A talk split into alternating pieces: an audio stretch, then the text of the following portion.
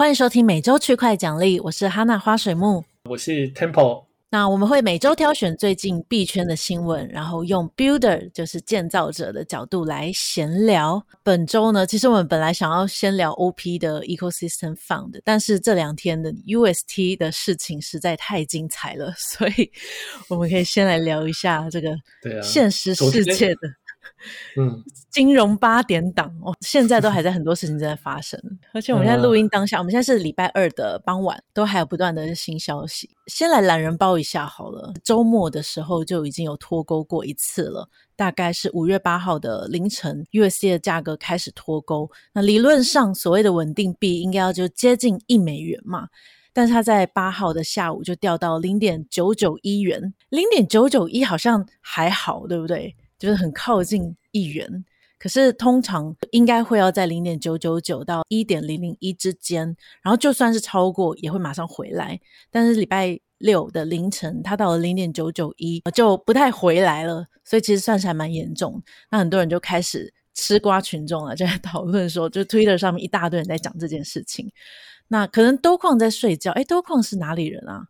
他好像不在亚洲，没有他在啊，他是亚洲时区哦，他去新加坡，但他是到了下午才回留言，可能早上在忙吧，对，而且凌晨就开始脱钩了。然后下午醒来，他就说 ：“So is the UST DPAC in the room with us right now？”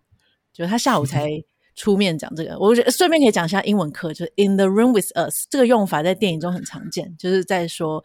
像碟仙啊，或者你在招魂的时候都会说，诶，如果你来了给我们一个信号吧，所以他其实在讽刺说，现在是看到鬼就对了，就取笑大家都阴谋论，就说现在大家都觉得脱钩了吗？他就号称接下来的7天都会是24小时有挂钩的。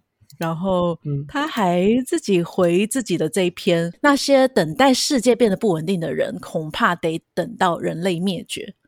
真的超强的耶，他真的是大炮型，比你还要更大炮。我哪有然后他讲完之后其实有稍微回来到大概 0.996 之间徘徊，然后 Curve 官方也有讲说有脱钩一下下，然后后来有回来。那为什么回来呢？应该是就 Luna 的基金会他们在下午的时候公告说，他们借出 7.5 亿美元的比特币，透过 OTC 的场外交易来维持 UST 的稳定。然后他们官方是说，等到市场稳定会再贷款 UST 来囤积 BTC。 那大家就觉得，诶，你是把 Bitcoin 卖掉吗？这我就不是很懂。Do Kwon就说，没有，我没有卖 BTC 就是卖啊这个我看不太懂，就是他拿贷款，他出借了比特币来维稳，不太确定他的实际上的操作是什么，但的确有回来一些些。对啊，但应该就是最简单的方式就是拿比特币去买 UST 回来。不过通常也是，对啊，就是把 UST 的价格买起来，因为你可以想象有10万个 UST 在卖，然后你如果可以买其中的 30%， 价格就会飞起来。对，那就是等于是卖比特币啊。对啊，跟他刚才不能说他在卖比特币啊对啊，因为他是支持者，怎么可以卖比特币啊对啊，而且以此同时就比特币真的开始下跌，所以大家就更觉得就是你在卖，跳到黄河都洗不清。后来礼拜天到昨天的白天都稍微有回来一些，可是到了昨天晚上，就礼拜一的晚上，就更可怕的事情发生，就整个市场再度下跌，就连比特币都跌到3万，然后 USC 也是严重的脱钩，然后到了 0.7， 就昨天有到 0.7， 刚才有到 0.6。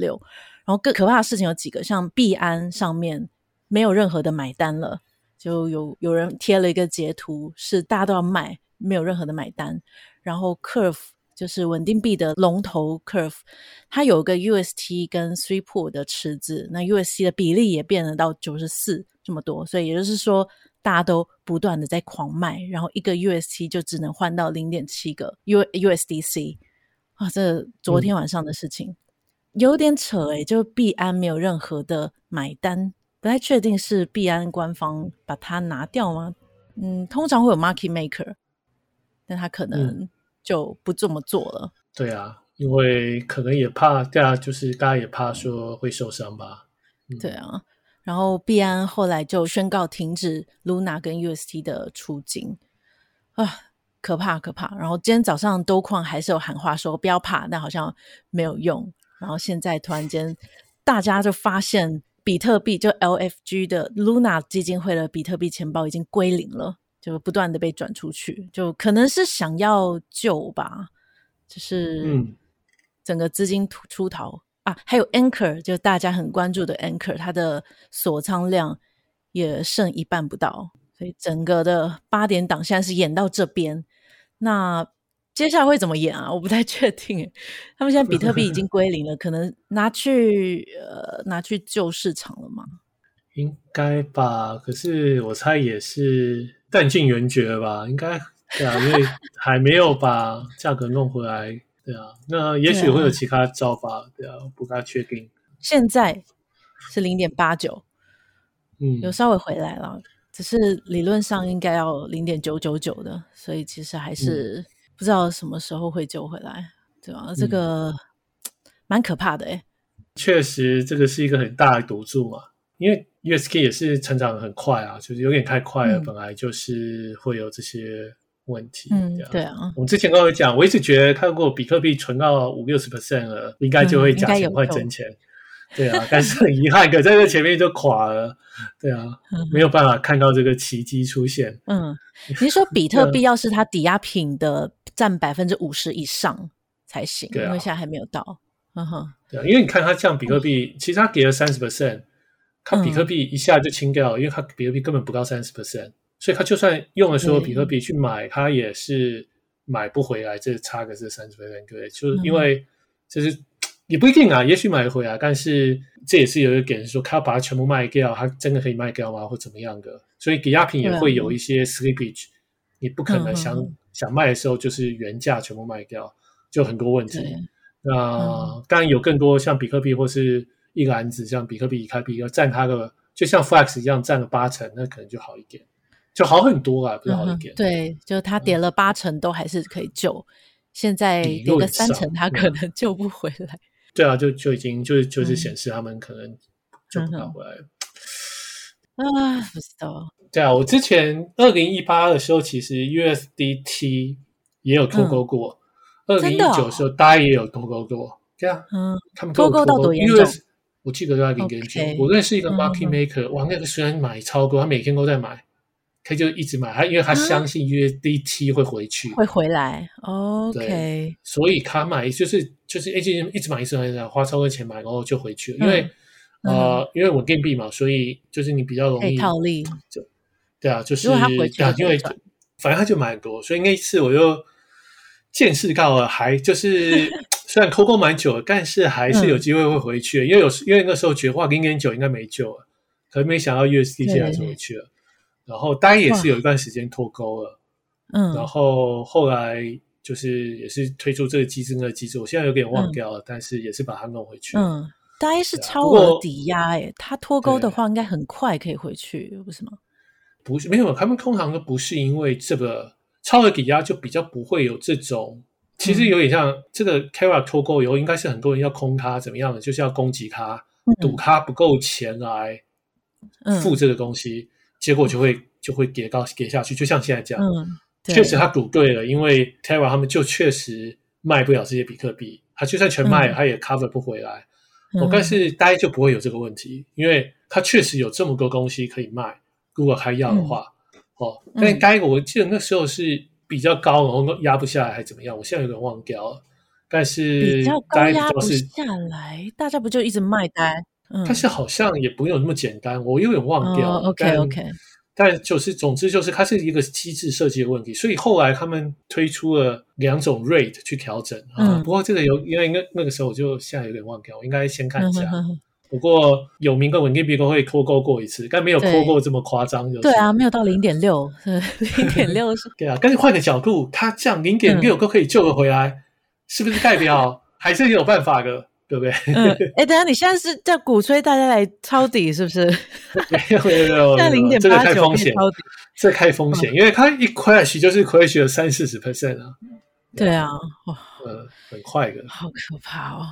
这真的而且你再怎么涨回去也只能涨到1块钱啊。对啊，就是现在套利的空间就是从 0.89 到1这样子。对，但是你跌下去可能跌到 0.5 了。对，他们感觉是资金丰厚啦，就Do Kwon一直在说有钱有钱，然后散播谣言说谁要来救谁要来救。这就看，好像也是有看到有人说他正在抄底，但真的这都是那个大咖们在玩的游戏，非常血腥。Trader 嘛，就是要这样啊，就是要挑战自我。Twitter 上有人是在分析说他们这个问题，就有个 Paradigm 的一个 podcast， 他就说他觉得不能称之为去中心化的稳定币了，因为它只有少量抵押品，而且很不透明，还是由单一实体控制的。他觉得比美联储还要糟糕。不过Hasu是一个支持者，就他还是有一些他的立场啊，他有在，我记得他有在 Maker 那里提案什么的。对对。不过有时候你这些ETH死忠，他们或者 BTC 的死忠，他们就会，你知道，对 decentralized 的标准就很高，像他一定也看不顺眼Solana这一个新的链，就是比较中心化的链。SBF 也有发表评论说，应该大家都知道结果会如何。Which was predictable 、这个是啊，他们有救一下 SBF 有必要救 UST 吗？他们有交情吗？我不知道我随便讲一个对，反正不太确定会不会回来， 很多人 都在问会不会回来，但真的没有人可以知道。那 Anchor 感觉是有点惨，因为现在大家都逃走了。就算回来，就算他可以再重新拉到一，我觉得整个生态系，就是除非他可以提出一个更好的方式解决今天现在这样的问题，不然我觉得大家对他的信任度就不会这么高。我会觉得像DAI就确实他没有解决那个时候的问题，所以他就恢复稳定了。但看现在这个 UST 本身就是一个比较难的事情了，除了 Terra 以外没有其他抵押品，除 Luna。 好像听说有买一些 Avalanche， 但可能蛮少的，100个 million 这个好像对啊，填牙缝都不够对啊对啊，所以现在怎么办？现在大家可以去 USDD， 因为那边有 30% 没有乱讲的这个风险很高。UST 的精彩8点档就让我们继续看下去。对啊，感觉下个礼拜应该还是会有新的故事。对啊，这 UST 每周都有他们的故事，好屌哦，好厉害。那个你应该知道嘛，所以我们有跟那个 UST，我们要 swap。对啊，我们还要吗？这个还有要继续。我也觉得暂缓一下，因为我猜他们现在很忙，我也不敢跟他们讲话。对，但是群主都沉默。你现在人家应该是忙到疯吧？对啊，现在如果去问说，那个我们的 swap 怎么样，他们应该很不爽。没有，但是重点是我们要 swap 嘛，因为我们已经议定好了多少 perp 换多少 USD 了。对啊，结果现在这样 swap， 结果我们一 swap 完以后，他给我给到 0.5 怎么办？对，就是他可能会呛我们说你们也跌啊，所以我们跌比较少。OK， 是也可以这样，不能这样说，他们是稳定币好吗？对啊，真的是我比较尴尬。先沉默一下，等子弹飞一下再说。对啊，我是希望他可以有什么富爸爸把他救回来，然后提出一个好的计划，可以改善一下体质。我猜他一定要缩减，因为他现在有10几个 billion。我猜他应该先 burn 掉一半的 UST 可能比较好一点，对，因为太多了。没有，他就回收它就好了，他就回收啊，他其实回收只是生出 Luna， 他就多一点 Luna， 他放在自己那也没关系。我猜 UST 其实没有在移动的，他不要卖那些 Luna 就好了。我猜那很多 UST 是他们自己还没有在外面流通，他就先把这些都 burn 掉，我觉得比较好一点。对，就他们自己先吸收。不然的话，这个市值这么大，就很容易被攻击啊。市值小一点，就会还是比较容易控制一点，会好一点。等一下，市值大容易被攻击，因为它有10几个 billion 啊，对啊。你要想说10几个 billion， 就因为市场上有很多 token 了嘛，对不对？所以你可以想象市场上给空了有3个 billion，它现在给到 6.7 了、哦、然后现在 BN、假设有两个 billion 在卖，你就要花 30% 0.7 600个 million 去把它全部买回来或怎么样的、哦、就是你要花蛮多钱、你的池越大就越够、但你池大小一点的时候你会是比较能够控制的状况、你真的要买、你真的有谁富爸爸想要救你，他也不是说我要花3个 billion 来救啊、对不对？因为就会很不一样，有点弄到太大，而且它的市值很大，而且它也没有实际在用。实际在用意思就是说，这些它不像 USDC 或是 USDT、是大家有它的用的，真的是拿来用的。对 对，然后那 USDT 全部人都放在 Anchor 或是这些或是 Curve、这些池子，这些就是投资人看到苗头不对、大家就会想要卖，就走了。哦，会比较还是没有这种有多用途的，就是像 USDT。越多人用它就越难被攻击、因为每个人持有它都有不同的目的，而不是只有投资而已、对对对， UST 这个、在事件发生前我有看到一个数字，就是它原本市值是 186.7 亿，但是在 Anchor 的锁仓就有 171.5 亿，占了超级多了，大家全部都是为了 Anchor 才买 UST 对啊，不大行太乐观了。我们应该都觉得不会是他的最终章应该不会，还没有到结局，可能还有别的故事是这样子吗？下礼拜吧，最少你看跌到零也是别的故事啊，也是一个故事对啊，跌到零不晓得要怎么办，真的是连续剧、我们 podcast 已经可以改名那个 UST 连续剧每一次都有新消息想讲一些别的话题都还是被这个抢风头。好，那其实我们今天还有另外一个想聊的，就是 OP Ecosystem Fund。 那延续上一周的 Airdrop 01， 就是上周我们有聊到OP 发了他第一波的 airdrop， 是给所有使用过 OP 的人，然后他有一些 criteria 可以拿到他的 airdrop。 那上周他有公告他的第二步就是生态基金，那生态基金在他的 allocations 里面占了 25%， 上周讲的 airdrop 会占 19%， 那上周已经空投的是 5%， 那这一周 25% 就会由已经在 OP 生态上面的 project 来提案，然后拿到这些资金后就会由这些 project 来依照提案来使用。那他在一篇文章里面就讲 OP Summer 来了，这上周的事情，但是马上就大跌，然后大家都说哦，熊市来了这个不太确定还有没有这个 summer 但总之他觉得有一个 OP summer。 那这一次在他的文章里面、我们会放到 show note， 还有个 a summer of optimism。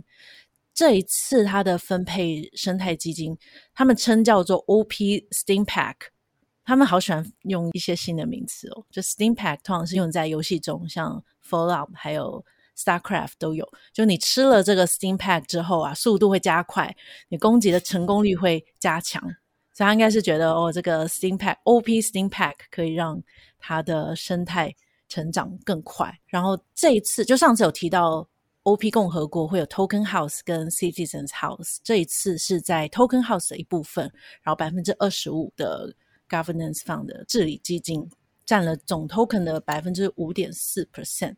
那这一次呢分成 Phase 0跟 Phase 1， 那我们 Perp 其实就在 Phase 0这个阶段。那 Phase 0是他们会去找目前应该他说是 Early Movers on OP Ecosystem， 就其实我们就是啦，就他有公告一个分配表所以也可以放在那个 show note 里面，有个 Google Sheet 可以看到谁拿到多少。那它基本上是以 TVL 然后还有每日交易次数来决定，那如果是 OP Native 可以拿到3倍，那我们在这个 Google Sheet 是算第一名的，我们是 TVL 每日交易次数还有 OP Native 都有拿到。这 Native 是什么意思啊？就是他们有个标准，就是如果像我们是 V2 是只有在 Optimism 上面，所以有点像独家，但也不是啦、就是我们是先做 OP 为主的、我们现在没有在做其他链、有3倍奖金。如果只 deploy 在 Optimism 就有3倍、对， Native 的还有 Synthetics Lyra、其他我就没听过 Pika Protocol 没有听过、其他都是比较新啊，对啊，那我想 Sintakis 跟我们就是比较久的，对 Ethereum native 老牌的、老牌对, 对、啊、我们跟 Sintakis 拿一样多，对，然后第三名是 Lyra、然后是 Chainlink， 然后是 Uniswap V3。 哇，所以我们赢过 Chainlink 跟 Uniswap V3， 好爽啊。没有啦、这个其实只是在 OP 上面而已，基本上要拿到这个资金会需要提案，那大家可以去他们的 governance 的网页，可以看到所有目前 Phase 0拿到的提案，也可以看到 Perp 的，对，这是 Phase 0、那下一阶段 Phase 1就会开放所有的 project 来提案，那这些提案就会透过 Token House 来投票，所以就确保已经拿到 Token 的人会去投他们觉得下一个比较好的 project 是什么，就理论上好像可以比较维持共同的利益吧，大概是这样子、对，你聊一下我们的跟 OP 合作的经历吗？我们其实好几个月前就开始谈了。不过我们本来一开始是本来是要做 Arbitrum， 可是后来就是我觉得就他们平台有一些事情我们没有办法满足我们，所以后来我们就开始跟 OP。当然之前比较少跟 OP team 谈，但是谈了以后，其实我觉得还蛮不错的，就是他们是还蛮技术focus， 就是他们就是一堆阿宅、然后其实就技术上很好但其实我觉得 marketing 面是确实比较没有这么好的，对啊，不像Do Kwon就是每个 tweet 都是字字金句、真的耶对啊，差很多，很会煽风点火Timmy 真的感觉就比较朴实一点对啊，这样讲吗？所以不知道是好事还是啊，但总之我觉得我们在 Optimism 上面的就是这段时间其实还蛮不错的，就是不管是他们的 performance 啊什么，我觉得都还蛮好，都没有就没有、到现在都还没有出现过问题啊这些的我觉得这方面还蛮好的。他们是 Optimism team 其实本来是 ETH Foundation 的人，所以他们就是很熟，所以有点像他们现在其实也在提案一些事情去修改 ETH，所以因为出个 gas 会比较便宜啊这些事情，所以他们算是跟 ETH Foundation 是比较有紧密结合的，对，所以也希望他们可以正宗的正宗以太坊的同源老牌对啊，所以就也希望他们可以改善的快一点，然后我其实我也蛮希望 OP 可以变大一点，因为我觉得产品面上就真的做的还蛮好的，就没什么问题啊。然后，这一段好像听起来比较像业配，都在讲我们，都在讲我们。没有，这真的是大新闻，OP 的大新闻。对啊，可惜狂跌成这样，大家应该也是不知道，对啊 ，OP 上位到底会不会来了？对啊，现在5月，好吧，希望6、7月可以回来，就真正的 summer。可以顺便聊一下 Vitalik 之前有在一个推文说那个推文是 Bankless 的 Ryan， 他列了 L2 的交易手续费，那 Vitalik 就说都还是太贵了，应该要到 0.05 以下，那现在在 Optimism 大概 0.57 左右，在 Arbitrum 的 0.8， 他觉得应该要 0.05， 这个雄心壮志这还差蛮远的，想没有对啊，有啊，就是ETH矿工收少一点钱就便宜啦、矿工收少一点钱，这样他们不气死吗对啊这样就便宜啦、不过真的是有一个提案应该是会做、EIP4488 就是矿工收少一点钱、针对 roll up 的内容，矿工收少一点钱、然后这样子可以促进 roll up 这样子这样矿工一定会 vote 不要啊，不是吗？但是可能也要有一些事情，有时候是取舍，因为你说不要，最后就是像 Bitcoin 一样、就是有点像现在还是很值钱，可是谁知道未来它未来发展性还一定会有 Polygon， 一定会有 Avalanche 这些人吃掉这块市场啊。看长远，对，所以看长远的话，他们把 Roll Up 包进来。让比较便宜的事情放到 Layer 2、然后让比较资产类的东西还是回到 Layer 1、我觉得这应该是以太坊的目标啊。但对啊，矿工希望他们同意的话，对啊，这样整个 Layer 2费用就会下降很多。如果他们同意，代表说是他们希望以太坊的生态可以发展得更好，那他们未来可以赚更多。类似这样的，就是一个永续发展的一个计划。嗯，对，因为 Layer 2 基本上所有的 Gas 都还是用 ETH 来付，所以纵使手续费再便宜，它还是会你知道有点反馈回去 ETH，对啊，所以对啊，这是以开放基金会的计划，不过我觉得这其实还蛮好，就是把这两就是 Layer 2 做个好，其实 Layer 1 也会受益才对。对，总比被 Avalanche 或者其他链拿走来取代。对啊，对啊，的确是。所以如果更多人用 Layer 2， 理论上矿工可以拿到比较多吗？没有，它会有一个事情，就是现在的 Layer 1、很贵，尤其是在做某些事情，像是做有 NFT 拍卖是很贵。为什么？因为它是一些竞价，然后 block space 就这么大，所以竞价以后很容易在短时间冲起来。那刚开始推 Layer 2 这些很贵的服务，可能就我就搬到 Layer 2 啊，我就比较不会有容量的限制，或是大家 fee 就比较少，所以他们都搬了。确实对 Layer 1 它收到的 fee 就会下降。但是因为它搬到其他地方以后，其实可以做更多应用，也许在2年后5年后它又会回到原点，然后一直往上更高。它现在有点像整个 ETH Layer 1 已经知道它的上限在哪里，就是每个人不可能一直付5块钱10块钱的手续费这样下去。对啊，对不对？可能某些交易要，某些很重要的事情要，可是大部分的不需要。所以其实我猜矿工应该也知道这个现实啦，不可能。我说硬要坚持说我就是没有所有手续费都是100块才合理，那我觉得也是很怪，对啊。对啊，偶尔折价一下，比较好的产品推出新产品要特价，这样可以引来更多的使用者。对啊，希望也没有。不过我其实觉得 0.05 还蛮是看很便宜很好，但我觉得其实如果可以到是像是 0.3 30 cent， 我觉得好像也就还好了。0.3 10块钱，对啊，10块钱台币做一个 operation， 我其实觉得还 OK 啊。对啊，你因为毕竟跟钱有关的。对啊，就像我们转账要5块钱，转账15啊，台币15，对，转账15块，对，对啊，是什么东西转账5块啊？可能有打折的吧？提前啦，提款我太久没有用台湾的银行，15吧，忘记都15啊，OK，所以15块大概是半50 cent，那现在Optimism 差不多啊，0.57，不对啦，0.57 那差不多，所以其实已经算便宜了。但如果当然越便宜越好，我知道。不过0.57还 OK， 对于金融交易才 OK， 对啊。对啊。那这一个礼拜还有一篇文章，就是 Paradigm 上周4发布的一个 Uniswap 的吹捧文吗？分析文，吹一下，币价跌太多了，还是要撑一下。对，他们要救一下。Uniswap 也是跌有点惨。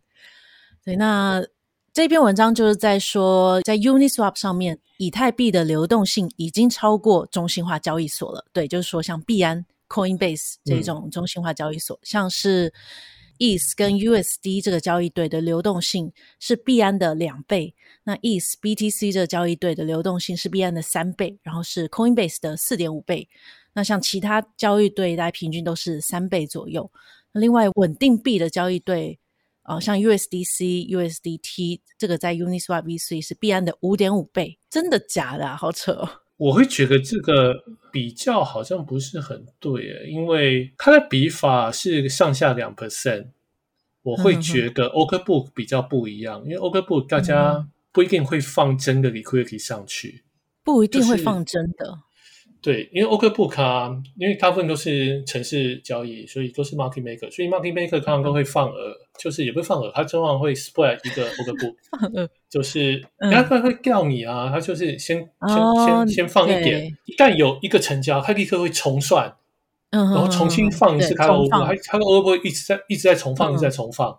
对，那这当然是他们怎么样赚，因为他发现有人想要拿比较多，他就会把 spread 拉大。然后这就是他们怎么赚，所以你去直接抓 overbook snapshot， 就是现在的状况，其实跟实际到底有多少流动性不是那么准。对，但我觉得还是一个方式啦，还是 OK 啦，对啊。是一个比较方式，但会机制上有点不同。嗯，你说是它的 order book 其实是动态在做调整的嘛，不是说放了就一直放的。OK， 所以像 UST 刚刚说币安的 UST 的买单都不见了，就没有人买了，就是说哦，他看币价已经脱钩了，所以他就把那个买单都撤掉，类似这样子。OK，而是正常上应该都是一直跳动啊，就是他就会用一个程式会看现在的价格跟他自己的部位，然后很多其他因素跟他预测市场价格，会去调整他的 spread，然后这也是他们怎么赚钱，market maker 怎么赚钱。OK， 有一点不准，但我想还好。对，要分析的话，因为他们中心化，所以其实我们也很难真的知道它具体到底有多少钱，这不是公开资讯。然后他还有说市场深度也是深很多的，所以比较适合大笔金额的交易。市场深度这要怎么解释比较好？市场深度哦，市场深度就是市场深度，就是我猜就是 CP 比较小吧。我其实不知道这个有没有什么专业的定义，怎么解释？对，但是我猜就是 CP 比较小吧。OK，但这个跟我刚才讲的也是有一点关系啊，因为 Uniswap 就是因为你知道你每次改 liquidity 流动性都要付钱，所以它会比较稳定，就是大家不会那里一直调自己的部位这样子。不过无论如何啊，绝对 Uniswap 是很大很大，跟 Centralized Exchange 一样大或更大，这是我同意。怎么说？就是纵使我们撇开刚才的事情，我觉得在 Uniswap 上面的交易量什么的，因为它每天都是几百个 million， 就是很多啊，所以绝对是很多人很多 project 在用 Uniswap 在交易在换 token，所以我觉得这个没有，我不会怀疑说 Uniswap 是不是有这么大，是真的是很多人用。对，已经变成很大家操作的时候基本上一定会用的东西了，他们也不需要做什么宣传，大家就自动会去用他们。蛮厉害的。你有提到 Dan Robinson 说 Uniswap 已经是一个稳定状态，其实也不是稳定状态，他只是觉得说未来应该不大会有新的 ANM 的设计了，他有一个 tweet 在讲这个事情。然后他觉得下一代的大概都是在谈就是像是 MEV 怎么解决 MEV 这种 fair execution 的问题，或者是怎么样让全债群比较便宜。对， AMM 机制基本上还蛮成熟的，有时间也许也可以聊一下 MEV 比较更底层的一些设计的问题。不过之前其实是有人诟病说 Uniswap 不太赚钱，那个 V3 的 impermanent loss 很可怕，但是看起来还是超级多人放流动性在这边当 LP。 对啊，不知道他们怎么做的。对，我觉得应该是因为 Uniswap 确实比较难，所以本来跟 Uniswap V2 是就是散户都可以放 LP，因为大家都是知道同样的 SYK，现在变说你要有个策略，然后你不会放其实很容易就你的 impermanent loss 就很大。之前其实最早 Banker 有一个研究在说 Uniswap 其实一半以上的 LP 不赚钱，但是因为这个研究也很麻烦，就是其实有些 LP 会 hedge，你不知道他怎么避险。对。因为像我们是在 FKS 避险，你看不到 FKS，你不能说我们不赚钱或是赚钱。对。所以这个很难讲。不能只看一只脚，要看两只脚。对啊，所以这很复杂。不过我会觉得随着 Uniswap，就 Uniswap 还是一直成长，所以我猜有些人真的知道怎么赚钱，只是他不是这么被大家知道而已。真的很难欸。很难，但是我觉得这就是科技，就是我们就进步啊，对啊，就像我们也其实我觉得也做得还不错，我们虽然还没有到一直都会赚钱，但我们有些市场是赚钱的，那现在只是就是说让大部分市场都赚钱这样。这边的 LP， 所以假设我就无脑放，就是放 full range， 像 UniV2 一样，会很容易亏钱。是吗？没有，就跟 Uni V2 一样，当价格变动很快的时候，你还是容易亏钱。但如果如果你放比较长线的，我猜应该还好。然后比较就是有实质的 project， 我猜，因为 Paradigm 其实还有另外一个 paper 在讲放这个 XYK 这个模型的pool，你提供流动性，长远来看应该都会赚钱。长远是多长远啊？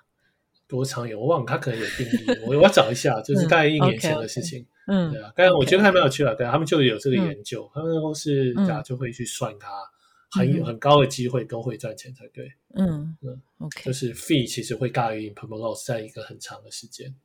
嗯 ，OK， 嗯，好 ，Paradigm 跟 Uniswap 应该算是非常友好的一个机构，应该都蛮 bullish 的。他这篇的文章，但我们也是很看好 Uniswap， 因为它已经变成一个很基本一定会存在的utility 等级的 DEX。有另外一个应该是 Alex Evans 吧，我忘了。另外有一群人写一个 paper。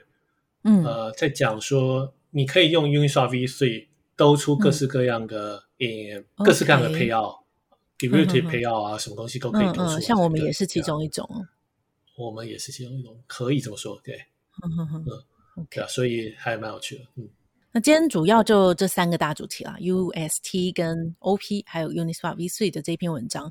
那还有几个小的新闻，这个市场大跌，整个 DeFi 其实蛮惨的， NFT 就连 NFT 也都重挫，好像 NFT 重挫是我觉得是可以预期的因为原本太高了， 对，没错。今天我还听西景跟我说什么 Azuki 的 founder 写一个文章说什么他之前 rap 过2-3个花钱是什么东西啊？这是表白时间吗？他说他以前 Crypto Kitty 还有什么哪一个 project 都有参与，然后大家超生气的，然后就狂跌。是吗？他是说他 rap 什么吧？没有啊，我只听说而已。我今天才看嘛，我都没有看。那些 project 就是类似后来有 rap 吧？对啊，不过最近市场给蛮多的。对，他是说他过去参与3个 NFT， 分别是不是 Crypto Kitty， 我刚刚讲错 ，Crypto Hunks、Tendis 跟什么 Crypto Zanks， 然后都是 Rapport， 那3个被他点名的都是被团队抛弃的，所以大家都超生气的。他对为什么要自爆？我不太懂。对啊，突然那个深夜谈心，想写被盗账号。不过市场大跌，对啊，我觉得还蛮对啊，就大家如果经历是也是蛮好的因为我有经历过那个2018，会像那样子吗？诶，那时候跌了什么 70%， 诶，对啊，这个不要啦有像吗？我自己快说不像我自己是觉得不像主要是你知道那时候我有参加币安的加速器所以我们有11个 team，可是最后继续做的其实只有3-4个，只有4个还是5个。你说最后是哪一个时间点？是熊市开始之后？熊市就是我们参加以后就狂跌。我们刚才9月参加了，我就开始跌，一直跌到圣诞节。你们一参加就开始跌？我们一参加的时候 Binance 是10块，然后我们大概在最低的时候 Binance 只剩3块，所以就7成。你说的 Binance 是BNB 吗？对，现在是200-300的那个，对，那时候10块跌到3块这样，就跌很多。那我觉得主要我觉得有个差别是那段时间大家会觉得，当然可能现在还不准，可能要再过一段时间，可是大家会觉得 crypto 可能没有搞头了，所以这是为什么我们一起参加的人他们后来都没有继续做 crypto， 因为他们可能觉得就是前景不好啊，怎么样的，曲终人散了。对，再转做 Web2 啊，或者做其他的事情。所以最后只有一些人留下，转回去 Web2。OK。对啊，所以那个气氛我觉得又更差，就差很多，因为大家离开了。我觉得离开的话，只要就这整个市场的，你可以想 TVL 或者人数就变少，当然就会萎缩。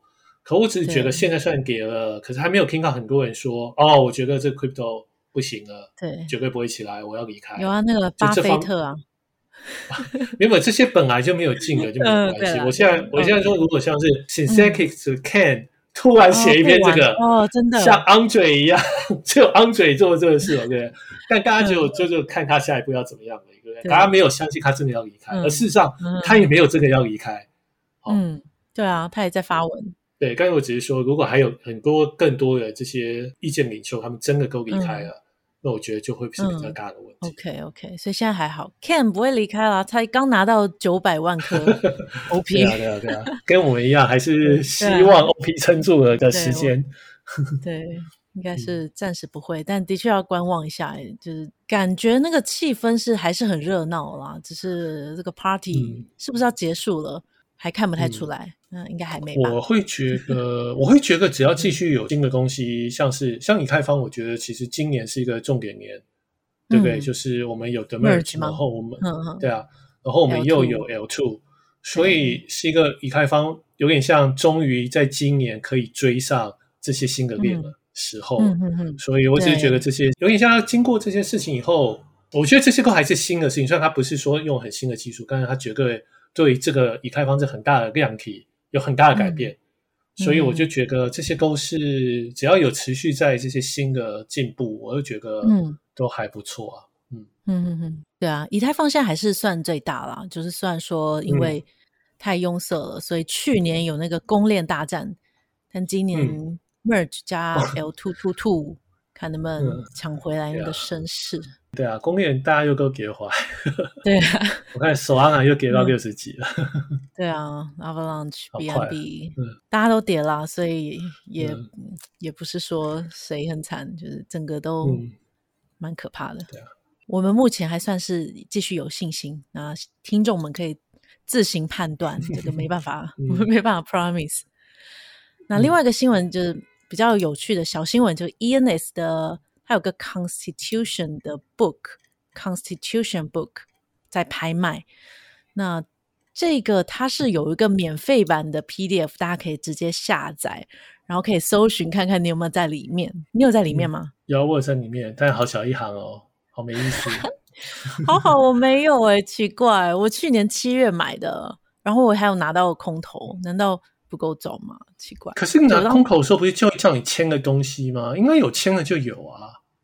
难道有48000个对啊，奇怪，我当时买的时候还不知道这个拿来干嘛，就是 ENS 就买了干嘛，就觉得好像是个噱头，现在还是没有非常确定要干嘛了。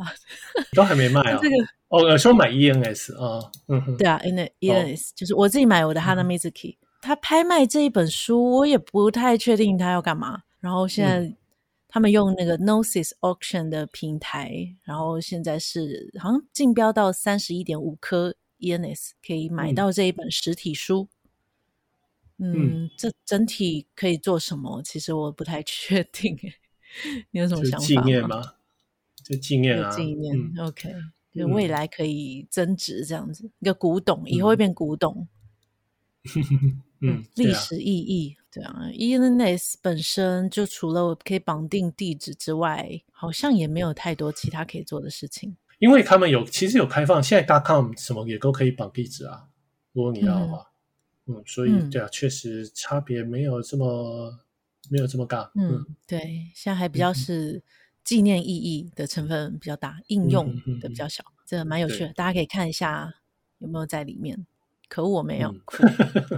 最后一个，因为我算是 Bankless 的一个始终支持者，然后我上次要听的时候，突然间发现他的 YouTube channel 就在我面前消失了，就原本还在听，突然间变成什么 This channel has been terminated， 然后我就吓到，我就去 Twitter 上面看，然后大家都觉得怎么不见了，怎么不见了，然后很多人都很不爽，就是发现他被 YouTube 官方封锁了。但后来隔了一天就恢复了啦，然后 YouTube 的执行长又出来道歉，说他们对于 Web3 的 content 是非常非常支持的。对，就是大家就在想，应该是那个 YouTube 他们有官方的 AI 自动侦测吧，然后把它关闭。那因为 Bankless 的声量很大，他们在 Twitter 超级多人在帮他们声援，所以把 YouTube 的喊来了。但我觉得还是蛮可怕的，中心化。就如果你声量不够，很有可能就这样永远被关闭了。所以像 Bankless 这一段期间，他们也有在搜寻有没有比较去中心化的 channel， 不过可能还是蛮长远的一条路了。好，那其实还有蛮多新闻想要聊的，只是时间的关系，所以我们今天就是挑这几则新闻。那你有没有还有想要补充的？最近有看到什么？没有最近好忙哦，我觉得我们自己聊很多事情了。真的没有时间可以看，对啊，这 UST 也是今天我刚刚在收集那个新闻，但真的是越看越觉得很精彩。对啊，好吧，那如果大家如果有看到什么有趣的新闻想要我们在每一周的 podcast 聊的话，可以加入我们的 Telegram、Telegram 连结会在 show note 里面、那欢迎大家加入我们的 Telegram、然后如果喜欢我们的节目的话，也请帮我们给五星好评，然后留言可以留下你的钱包地址，那本集留言我们一样会抽一个 NFT。 那我们这现在是我们第7集。好，那今天就聊到这边，谢谢大家，拜拜拜拜。